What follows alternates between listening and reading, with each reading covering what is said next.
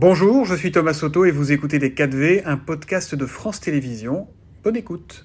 On va vous retrouver juste après les quatre V, il est sept heures quarante. Jeff Wittenberg, vous recevez ce matin Alexis Corbière, député et vice-président du groupe parlementaire de La France Insoumise.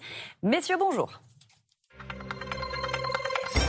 Bonjour à tous, bonjour Alexis Corbière. Bonjour Jeff Wittenberg. Merci d'être avec nous ce matin. Merci. On va en effet parler de l'actualité de votre parti, la France Insoumise. Mais d'abord, je voudrais avoir votre regard sur la situation en Ukraine avec euh, le nouveau cran franchi par Vladimir Poutine. Alors ce matin, on l'a dit dans les journaux, il y a le début des référendums controversés dans les républiques que Moscou veut annexer.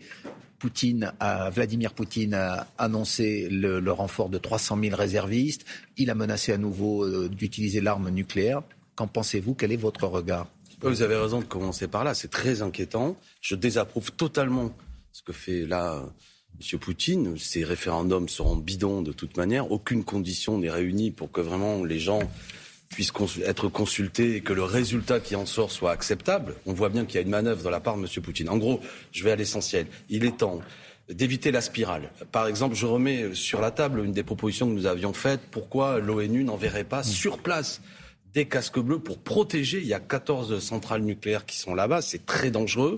Il est hors de question qu'il y ait une spirale aussi guerrière qui, qui, qui, qui enchaîne. C'est-à-dire les sanctions, par exemple, est-ce qu'il faut les renforcer? Est-ce qu'il faut les maintenir? Je ne suis pas contre, mais je pense aussi, hein, on peut avoir des sanctions qui sont efficaces. Moi, je, j'applaudis le, le peuple russe, ou du moins tous ces Russes qui aujourd'hui manifestent. L'opinion publique aussi russe peut peser sur M. Poutine, et c'est heureux. On avait dit dans un premier temps que la propagande poutinienne avait éteint en quelque sorte la conscience du peuple russe. Bravo à ceux qui manifestent, ça peut être un élément de pression, tout ce qu'il y a à cela. Mais aussi, on peut prendre des initiatives de paix, c'est-à-dire contraindre, interpeller, dire à M. Poutine, remettons-nous autour d'une table, quelles conditions pour retirer vos troupes? Il faut faire attention, hein, le risque d'un danger nucléaire est quelque chose qui, qui est sur la table, ça peut sembler fou, c'est une réalité, il est temps qu'il y ait du sang-froid, de la fermeté, mais aussi des initiatives diplomatiques pour que nous puissions ne pas aller vers une spirale dangereuse. On en vient donc à la France Insoumise qui a connu une rude semaine depuis quelques jours après les révélations des violences conjugales commises par Adrien Quatennens. C'est autour de la réaction de Jean-Luc Mélenchon que se cristallise euh, désormais le, le débat. Est-ce qu'il a eu tort d'apporter dans un premier temps, vous le savez, son soutien euh, à Adrien Quatennens dans un premier tweet très controversé, y compris dans votre propre camp? Pardon, je ne veux pas faire de langue de bois, mais on ne va pas passer Euh, deux cent quatre-vingts heures à discuter de deux cent quatre-vingts signes. Il y a eu deux tweets de la part de Jean-Luc Mélenchon. Jean-Luc Mélenchon, c'est pas deux cent quatre-vingts signes qu'on doit juger sur son combat contre les violences faites aux femmes, c'est les deux cent quatre-vingts pages de notre programme. Non mais je veux dire, revenons à l'essentiel. Est-ce qu'il a raison ou tort? Je... C'est quand non, même une question. Jean-Luc Mélenchon n'est pas soupçonnable de ne pas avoir sur le combat des violences faites aux femmes une position claire. Il soutenait les associations féministes qui réclament un milliard. Non mais c'est pas pour aller à côté. Alors qu'il ait fait deux tweets. Que le premier tweet qu'il avait fait a besoin d'être complété dans le second parce qu'il parlait en plus de quelqu'un. Mais comme moi, ouais. Adrien Quatennens, c'est, c'est notre ami, notre camarade de lutte. Mais et on vous s'aperçoit. A, vous lui avez pas apporté votre soutien publiquement. Non, mais Jean-Luc part. Mélenchon, lui, il est en quelque sorte contraint et il le fait volontiers dans ces cas-là de s'exprimer. Donc, on peut passer. Oui. Comment dirais-je? Moi, je vois. Écoutez, le fait qu'il y ait deux tweets montre que sans doute que Jean-Luc, et, enfin, je dis sans doute, Jean-Luc a, a considéré qu'il fallait compléter, qu'il y ait deux tweets pour que les choses soient claires. Donc, et, que, premier... et qu'une polémique. Mmh. Politicienne s'engage. Je, vais être, je veux aller vite parce que je sais que l'émission est rapide, mais tout de même, voir Madame Borne, qui ne fait rien contre les violences faites aux femmes, nous faire la leçon, je dois vous avouer qu'à par moment, je dis que les violences faites aux femmes est une chose sérieuse mmh. qui ne doit pas servir de prétexte à des choses politiciennes et à des controverses contre nous. Je voudrais quand même d'un mot revenir sur Jean-Luc Mélenchon. Vous avez vu cette séquence hier filmée par euh, nos confrères de l'émission Quotidien. « Je pèse mes mots tout le temps », a-t-il dit ouais. à, aux journalistes qui l'interrogeaient sur ce tweet controversé que vous, ouais. vous dites vous-même qu'il méritait une correction. Et puis ensuite... Là, c'est Jean-Luc Mélenchon lui-même qui l'a considéré. Oui, oui. Et puis lorsque le journaliste a insisté, on va le voir à l'image, Jean-Luc Mélenchon l'a, l'a pris euh, par le, voilà, lui a tapoté le visage en lui disant, moi je, je voilà, faites plutôt attention à ce que vous vous dites, on, on, non, va, il, on va voir l'image. Si, non, il lui a pas dit faites plutôt attention, voilà, il lui a dit voit, non, non, non, il lui a dit. Bon, est-ce que, que c'est une façon de faire euh, selon vous? C'est taquin. Voilà. Alors c'est peut-être. Taquin. Moi j'ai vu l'émission hier soir parce que on m'a parlé hier, j'étais, on était en réunion, j'ai regardé durant l'émission de Quotidien, vu qu'on en parle, émission qui n'a pas de leçon à nous donner parce qu'il y a moins d'un an elle a invité Monsieur Patrick Poivre d'Arvor qui, je ne reviens pas là-dessus, est devenu quand même le symbole de voilà. quelque chose d'inacceptable. Non, non, mais pensez du geste alors, de Jean-Luc Mélenchon. Ben, je pense qu'un geste taquin, le journaliste ne s'est pas plaint. Si le journaliste a vécu ça comme c'est quelque taquin, chose donc. de menaçant, je pense que Jean-Luc Mélenchon lui dira volontiers qu'il, recule, qu'il ne voulait pas le menacer. À un mouvement de recul. Je ne sais pas, vous savez, quand vous arrivez comme ça, vous êtes bousculé, il lui prend le bras, il lui prend la joue, plein de gens c'est sont... C'est pas la première fois que Jean-Luc Mélenchon est quand même... Euh... un Comment? petit peu, euh, disons, critiqué pour ses attitudes on l'a, on, au moment de Pardon, la non, je vais être plus précis que vous. Vous dites voilà. que c'est pas la première fois. Il est tout le temps critiqué sur ouais. son attitude, sans cesse, mais constamment. C'est-à-dire que, en permanence, nous avons un discours politique, on va y venir, on appelle à l'initiative, mais il y a tout le temps le petit geste, le fait qu'on a un bruit qui empêche souvent de, que nous puissions nous faire entendre. Donc, je suis pas dupe.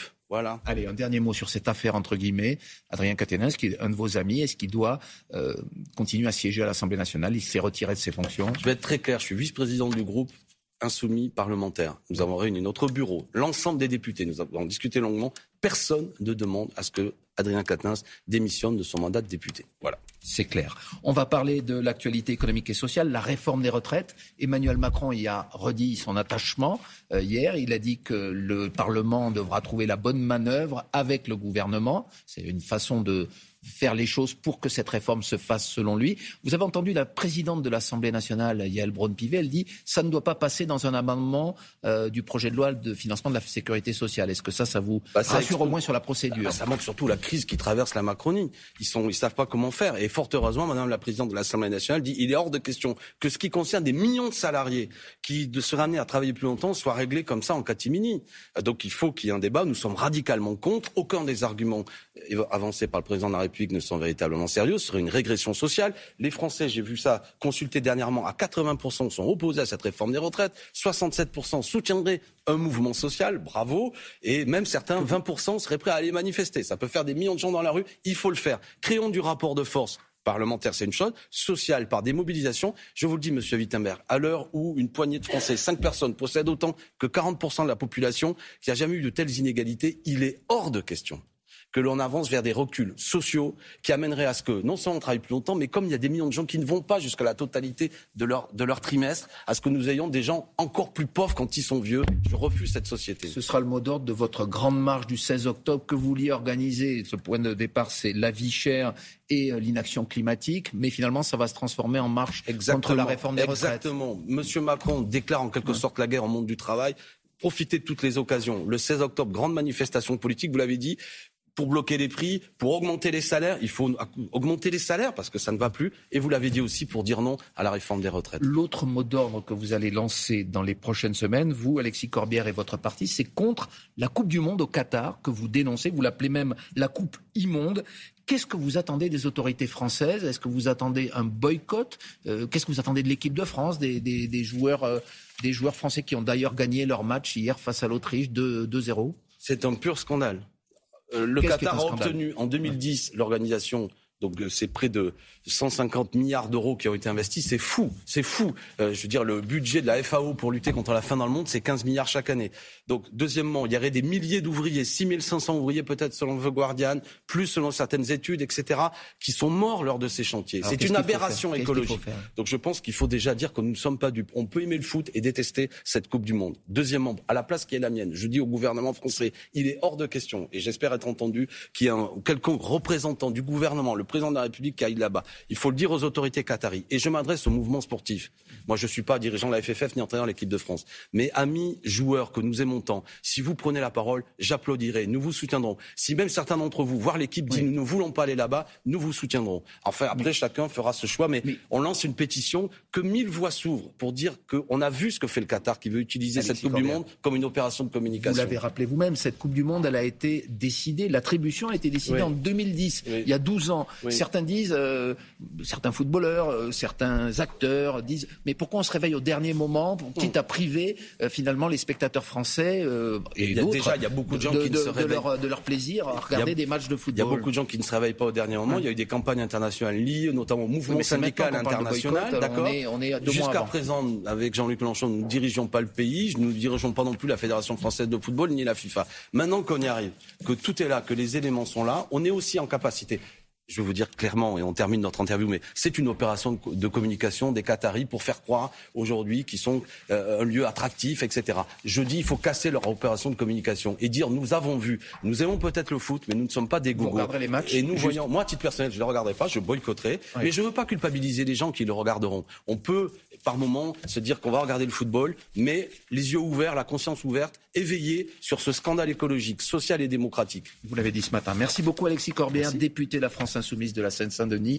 Et c'est la suite de Télématin. Merci beaucoup. On a entendu Merci donc beaucoup. Ce lancement d'une pétition de la France Insoumise contre la Coupe du Monde au Qatar et cet appel à Emmanuel Macron pour qu'aucun représentant français ne se rende sur place. Voilà pour la politique. C'était Les quatre V, un podcast de France Télévisions. S'il vous a plu, n'hésitez surtout pas à vous abonner. Vous pouvez également retrouver tous les replays en vidéo sur France point T V.